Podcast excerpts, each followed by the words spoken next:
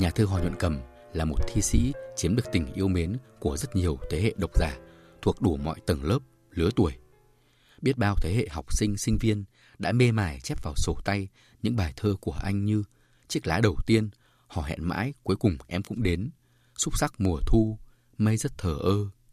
Thơ tình của anh ngọt ngào, mê đắm và xa diết với những câu thơ ở lại mãi trong trí nhớ người đọc.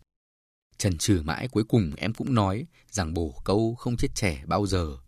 Anh sợ hãi, bây giờ anh mới nhớ, em hay là cơn bão tự ngàn xa. Bên cạnh những bài thơ tình sinh viên, mảng thơ trận mạc của anh cũng để lại nhiều bài đặc sắc, đồng hành cùng những bước đường của kháng chiến, của cách mạng. Tiếng tổ quốc trên môi khi đạn xé, tiếng cuối cùng khẩu súng nắm trên tay. Bài phương ấy, nhìn đá dựng đoán thịnh đèo đã vượt, mùa thu này ta hát khắp trường sơn, bài thư mùa thu. Sẽ còn in như dao khắc lòng tôi, dáng đồng đội ngã trong giờ chiến đấu, ngực áp sát cột biên cương đỏ máu, mà môi cười tha thiết Việt Nam ơi. Bài tôi không thể nào mang về cho em. Hò nhuận cầm còn có nhiều bài thơ, câu thơ khắc khoải về thân phận con người. Tôi có đủ nỗi buồn để sống, như sớm mai lại thêm một nỗi buồn. Một nỗi buồn lẽ ra không nên có, nhưng nếu không buồn, có lẽ lại buồn hơn. Nhà thơ Hồng Thánh Quang đã chia sẻ những cảm xúc, những kỷ niệm về thơ Hò nhuận cầm.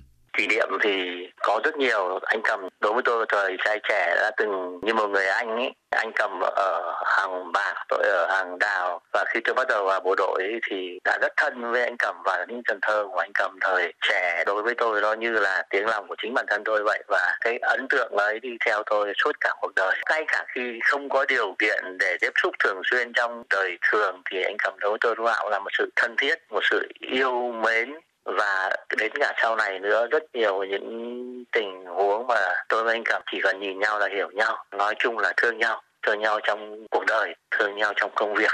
Và thực sự anh cảm mất đối với tôi. Cái chết lúc nào cũng đường đột, cái chết lúc nào cũng bất ngờ, cái chết lúc nào cũng không báo động như tình yêu ấy. Thực sự là anh cảm ra đi là một sự rất xót xa. Tôi nghĩ không chỉ đối với riêng tôi là và đối với tất cả những ai yêu thơ, với tất cả những ai đã có một tuổi trẻ trôi qua dưới ấn tượng của chiếc lá đầu tiên ấn tượng của về chút sắc mùa thu, ấn tượng của bài thơ anh không thể nào mang về cho em trên những đồi biên cương đỏ máu, mắt đồng đội trong những giờ chiến đấu khẩu súng gì nóng bỏng bất thỏa an và suốt cuộc đời, anh cầm đã ôm lấy những câu thơ như là người lính ghi khẩu súng ở ngoài chiến trường.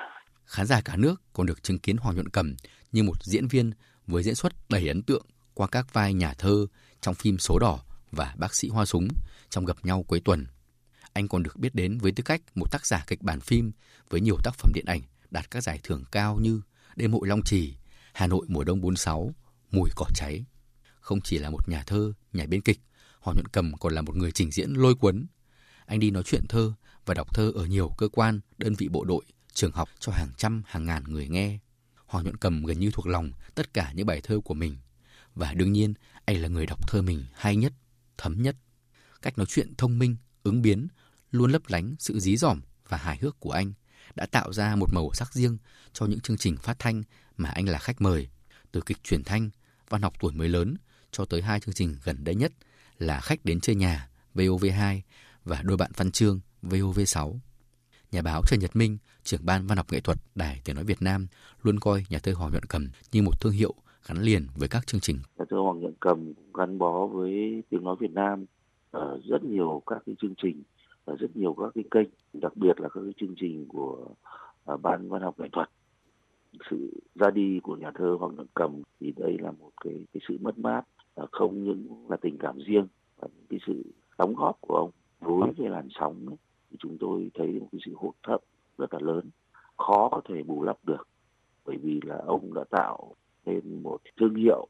Tôi nghĩ rằng là để mà xây dựng một cái cộng tác viên giọng nói giọng dẫn giọng bình luận giọng kể về các cái chương trình, đặc biệt là văn học nghệ thuật. Trên làn sóng thì phải lâu nữa để kiếm được những người có sắc thái, có cái bản sắc. Tôi gặp anh cầm từ năm 2009 và được anh coi như một người bạn, người em thân thiết trong gia đình. Anh khắt khe với bản thân nhưng lại luôn chu đáo, ân cần hết mình với những người bạn, người em thương quý. Mỗi năm mới, không bao giờ anh quên gửi lì xì cho lũ trẻ nhà tôi anh để phần tôi từng gói bánh cho trẻ con, từng món quà quê mà anh được biếu. Anh luôn nhắc nhở, góp ý động viên tôi trong công việc của từng ngày, trong từng bài viết, cách ứng xử với mọi người.